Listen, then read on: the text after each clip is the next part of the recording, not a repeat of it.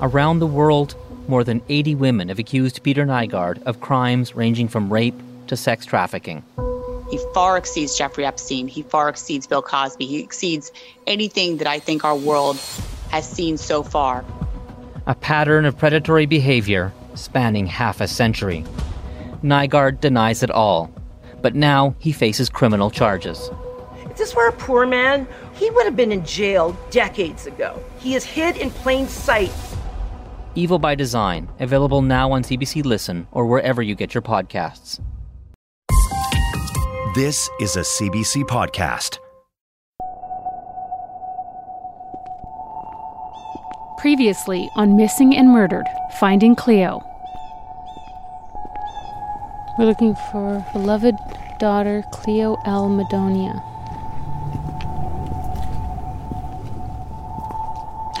there it is. So, are you from here as well? Did you? I was just wondering if you would recognize her photo. No. Oh, wait a minute. This is Cleo. Yeah. Oh my gosh. Yeah, she and I were friends. What? Yes.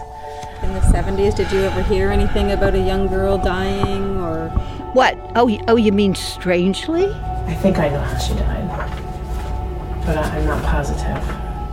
I'm sorry. I'm I'm, sorry. I, I'm really, really sorry. I, No, I can't imagine how you're feeling. oh my gosh. December 7th, 1978. Medford police here are investigating attempted rape of a Cherry Hill teenager last Wednesday.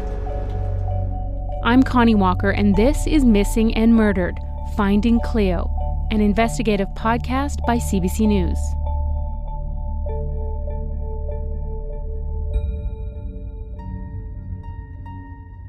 It seemed nearly impossible at times, but we did it.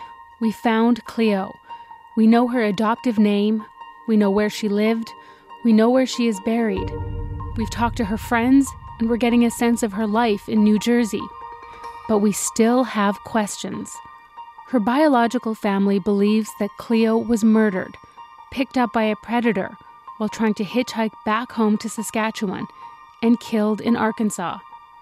Cleo's friends in New Jersey have told us a bit about her time here, but they won't tell us what happened to her. We still don't know how she died. We have one full day left here, and we need to try to get answers from police or from Cleo's adoptive family. But now that we know for sure that we found her, we need to tell Cleo's siblings.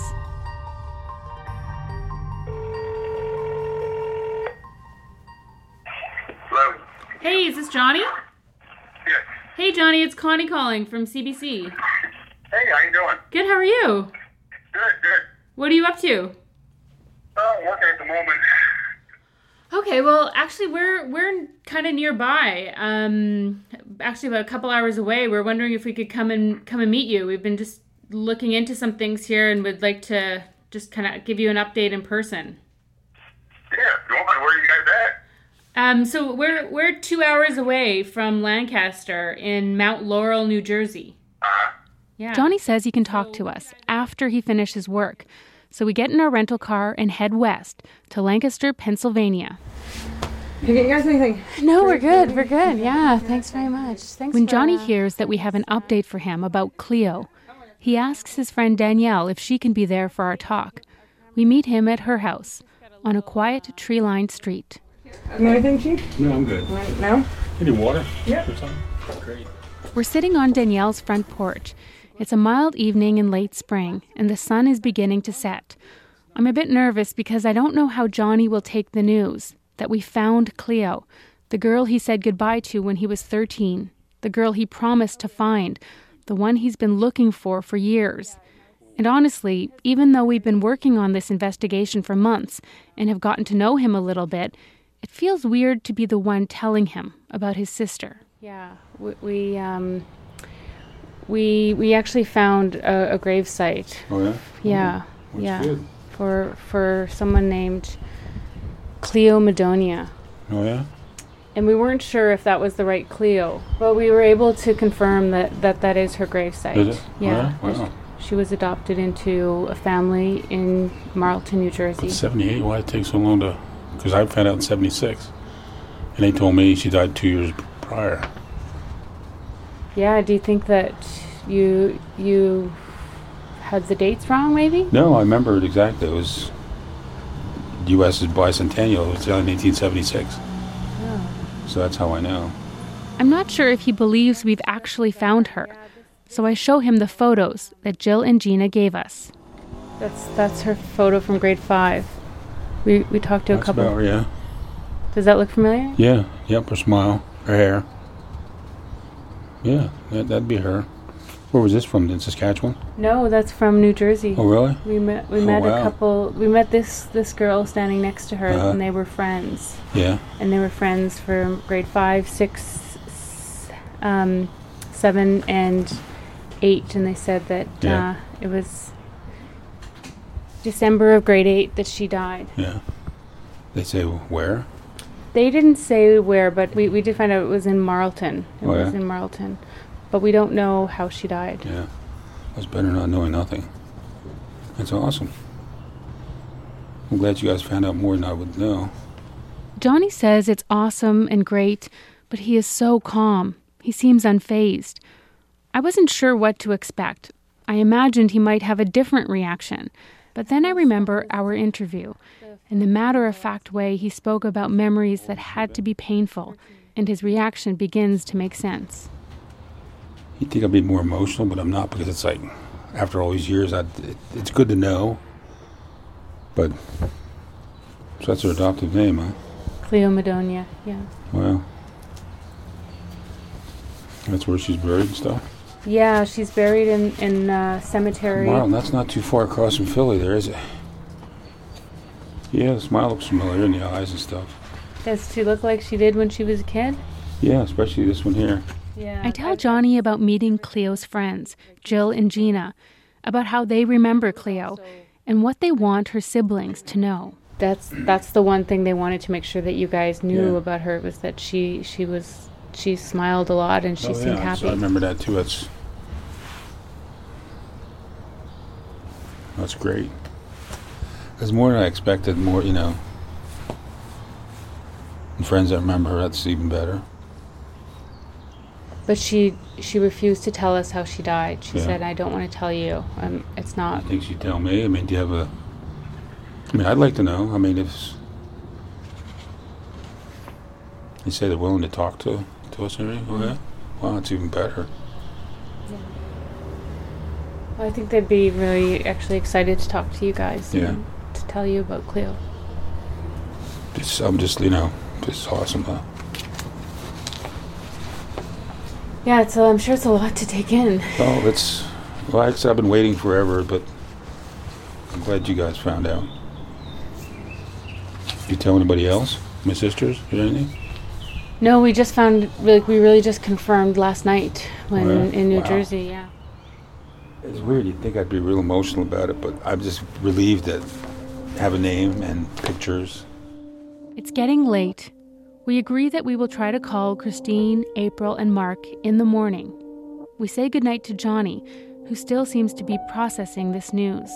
It's good to know. I'm glad. I'm glad you Oh, feel yeah, relieved. I'm, I'm glad. You know, maybe it'll hit me later on or something, you know.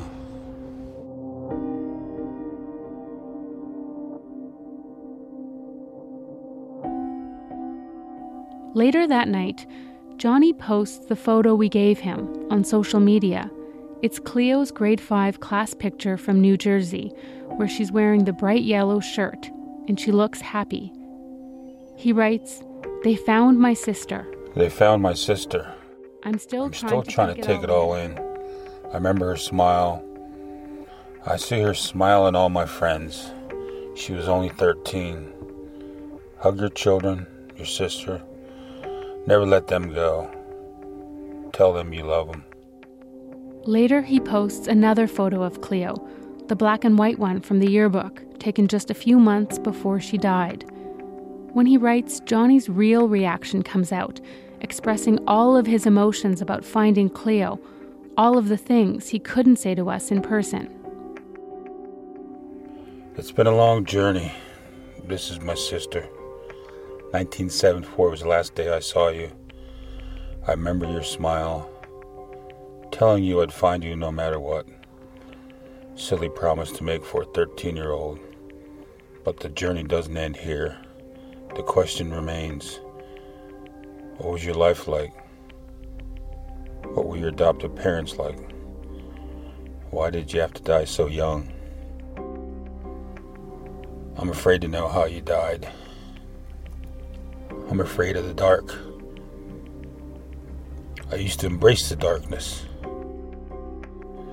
Not sure how I'm going to deal with this sadness. This is going to hurt for a long time. You know, all of her siblings talked about wanting to find out the truth about Cleo and wanting to find their sister. But the more that we uncover, the more painful it seems to become. And I wonder if this is still worth it, like if finding the answers is really what they want. Well, first of all, I'm, I'm happy to know that uh, she's, we know where she is because all this time I've never known where she is at all. We make a plan for a conference call with the rest of Cleo's siblings in the morning. But at 10 a.m., the only person we can reach on the phone is Christine. She's already talked to Johnny and has had some time to process the news. It's again that feeling of, you know, I have to piece my life back from what people tell me. We just trusted people who told us things, right? Yeah. Christine, who started us on this journey with her story about Cleo's murder, wants to know how Cleo died. I tell her about Jill and Gina, what they told us about Cleo, and what they didn't. They refused to talk about it. They said that we have to find out on our own and that we need to to to try to find her death certificate, but they would not talk about it at all. Hmm. Well, yeah, something happened for a per- perfectly healthy 13 year old di- to die, right? And suddenly, too. Like, I think I sense the death was unexpected. But I'd like to know, too, yeah. We try calling April and Mark again. So, so we'll just have to try to reach Mark another time because we can't get out, can't get in touch with him. But now April and Christine are are both on the line here. Hi. How are you? Good, good, good. How are you? I'm pretty good, thanks. April doesn't use social media, so she hasn't yet heard the news that we've found Cleo. So the reason the reason we're calling is that they found uh, Cleo's grave. Oh my God. Where? It's in New Jersey. We know where she is now. Oh my God, that, that's great. Yeah, isn't it? I think that's good. We don't have to look for Yeah, her. Are you yeah, Are you okay? yeah, I'm, I'm okay. Wow.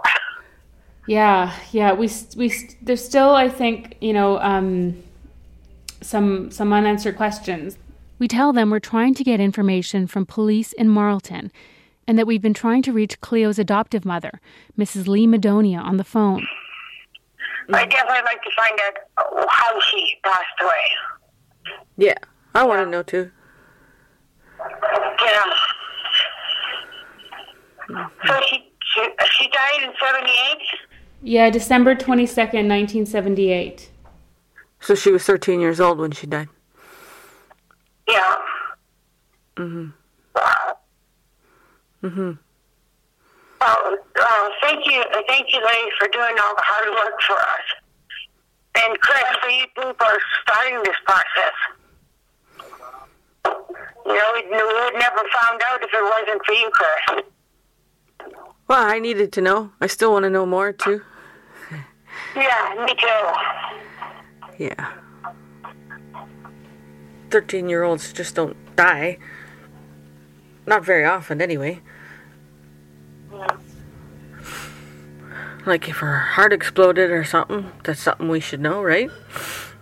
Or if she was accidentally hit by a car or something, or run over or something. Can we ask you guys to let Mark know or to to get in touch with Mark? Yeah, I'll keep trying. Like I have his email, so I'll ask him to call me and I'll keep my little recorder around. Uh, I hate to say it, guys, but um, I'm gonna have to let you go. I need time to process this all. No, I understand for sure. Yeah, and, and sis, I'll call you sometime, okay? All right. I'll be around. Okay, love you. I love you too. Okay. Okay. Bye. Bye bye. How are you doing, Christine? Oh, good. I'm good. I I'll know it fine. It's a lot to to bring up again. I'm sure. Well, it's a relief, but it's still just one. It's a major step, but it's still more steps to be taken, right? Christine believes that Cleo wants her to find out the truth about what happened to her. My intuition tells me that she was not supposed to be taken from this world. I don't think it was anything medical. I think it was something beyond her control and that she didn't want to die. That's the sense that I get. But I don't think she was meant to be gone from this world. Something happened. Christine tells me about a dream that she had of Cleo. She says she sometimes has these dreams, visions of Cleo trying to talk to her from beyond, to help her in her quest for answers, and to bring Cleo home. I had this dream of uh, being on the, Sask- the banks of the Saskatchewan River, but on the top, right? So I remember it was summer and it was nice and green. It was windy and I could hear the water. Then I seen this house that had no windows, or it had a door, but it had no windows. It was a really weird house, and I remember thinking, why doesn't that house have windows? Then I seen somebody running through the field towards me, and it was it was Cleo, but she was younger. She was about, I don't know, four or five.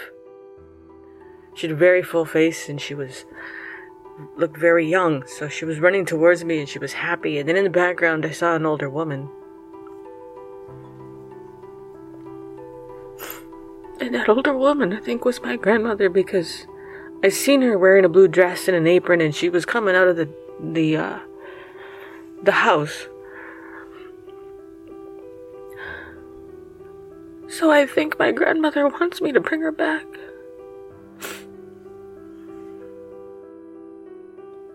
So that's all I saw was, you know, Cleo being happy. In the sense that Cleo's happiest times of her life were on the reserve where she was stayed with my grandmother. I don't know how I know that. That's what they showed me in my dream, so I don't know if any of that's true. But in my dream she was staying with my grandmother and she was very happy and she was on the banks of the Saskatchewan River.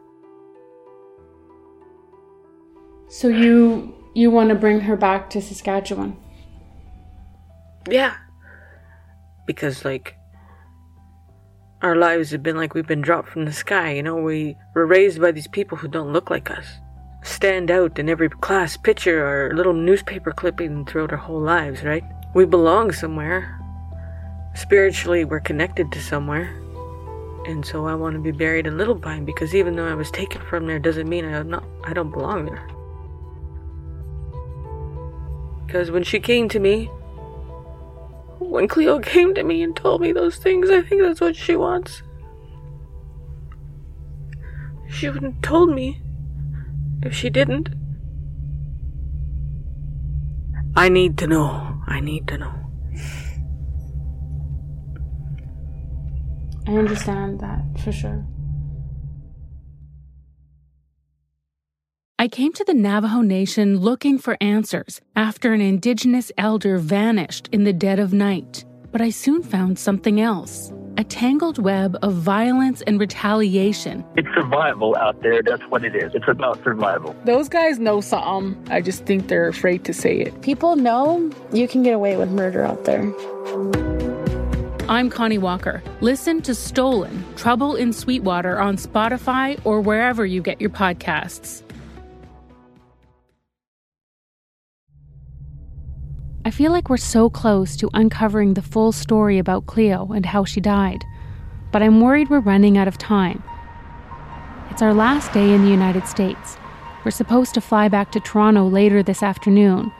Before we go, we're heading back to Marlton to check in with police one more time, but also to make the delicate approach and try to talk to Cleo's adoptive mother, Mrs. Madonia. We think that her mom is is still alive here in New Jersey. She's probably in her 70s. She's, you know, and that she might have a brother here as well. and we want to try to be as careful as we can with Cleo's mom. And so we we we thought that maybe a phone call first would be the best way to to reach out to her.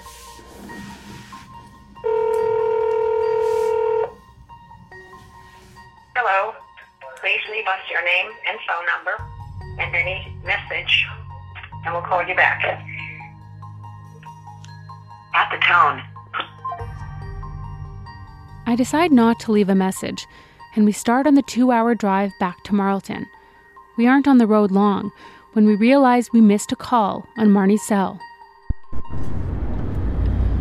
So we just missed Mark's phone call, and I'm gonna call him back.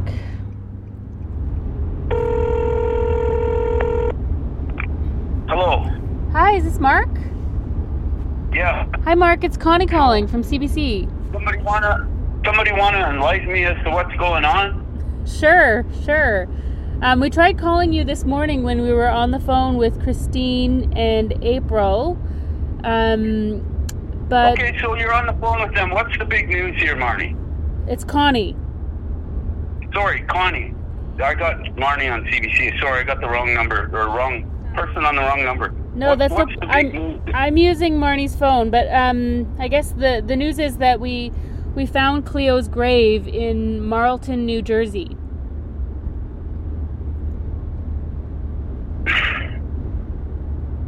How come you're the one telling me this?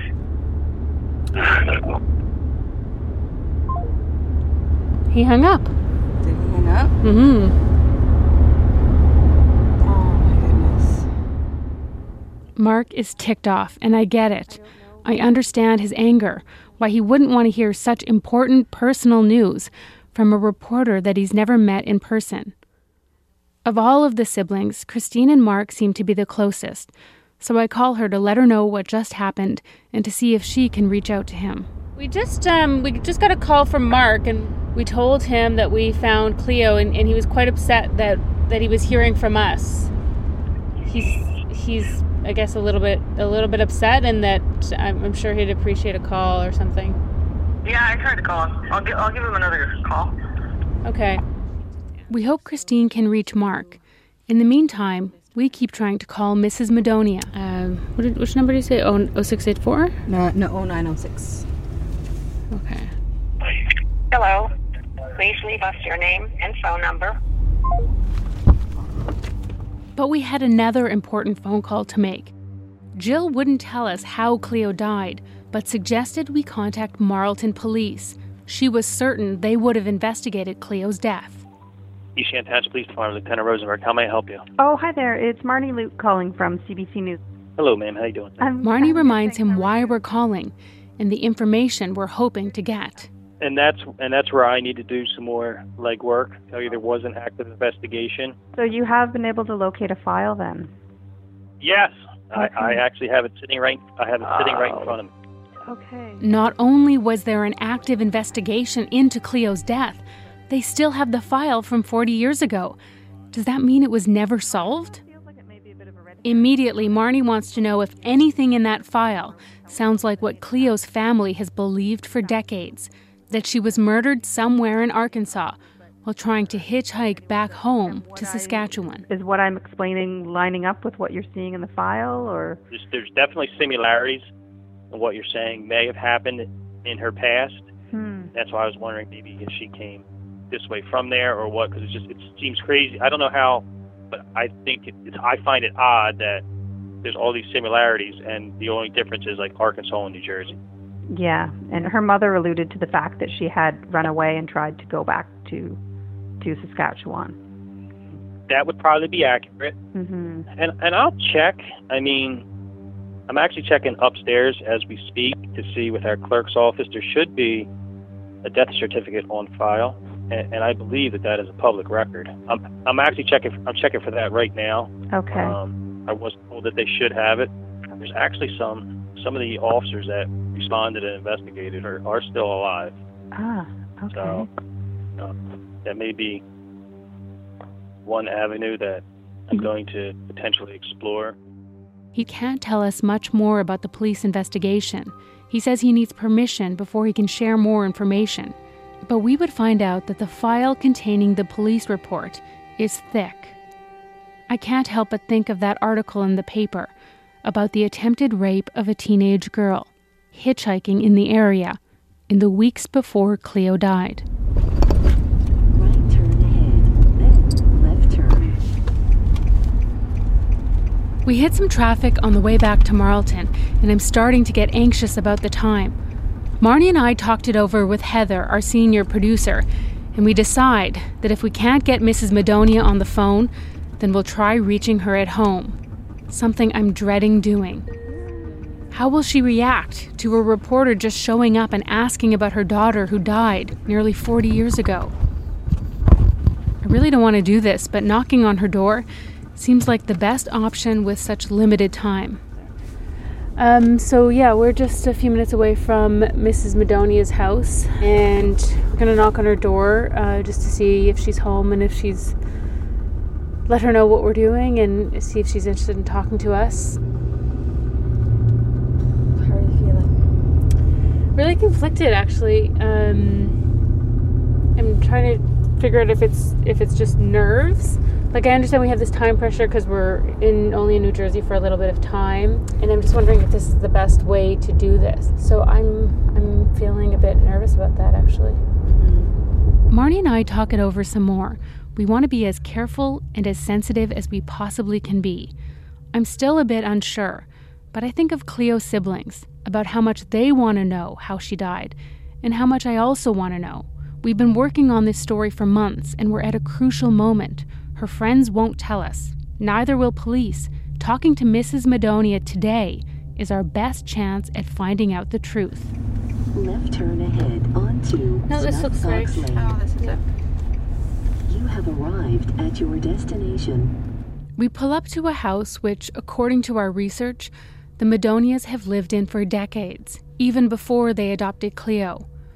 This was Cleo's home after she left Saskatchewan. It's bigger, I'm sure, than any house she lived in on the reserve. It has two stories with lots of windows and red shutters. There's a two car garage right next to the front door. The lawn is freshly mowed. It looks like a perfect suburban home. We park across the street, and I'm so nervous when I get out of the car.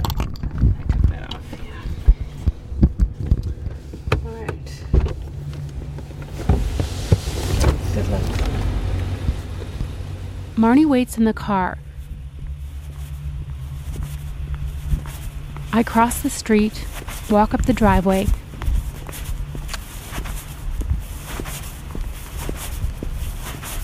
and approach the front door.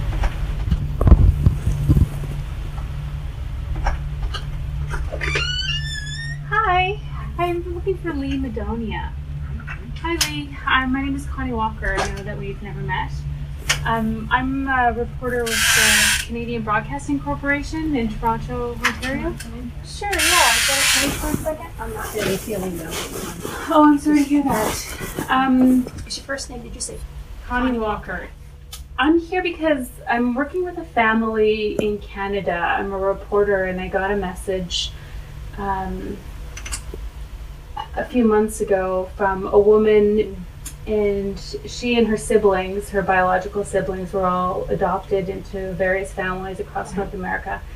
And they've been looking for their sibling, a young girl named Cleo. Right. And um, we, we think that it might be be your daughter. On the next Missing and Murdered, Finding Cleo. Are you okay? Yeah. Just maybe hold on a minute. Before Okay, we talk sure. We're gonna pull around the corner and reposition. Okay. Okay, sure. Oh my goodness. How how did she see? Like, was she shaken talking about it? It's surreal to be inside the house where Cleo lived. I said, I'm sorry to bring this up, and she said, no. She was so lovely. To hear the truth about how Cleo died.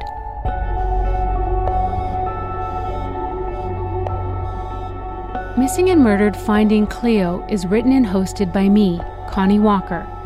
It's produced by Marnie Luke and Jennifer Fowler. Mika Anderson is our audio producer, and our senior producer is Heather Evans. Subscribe for free to get the next batch of episodes. Search Missing and Murdered Finding Cleo on Apple Podcasts or your favorite podcast app. You can also listen, see photos, and explore other extras on our website at cbc.ca slash finding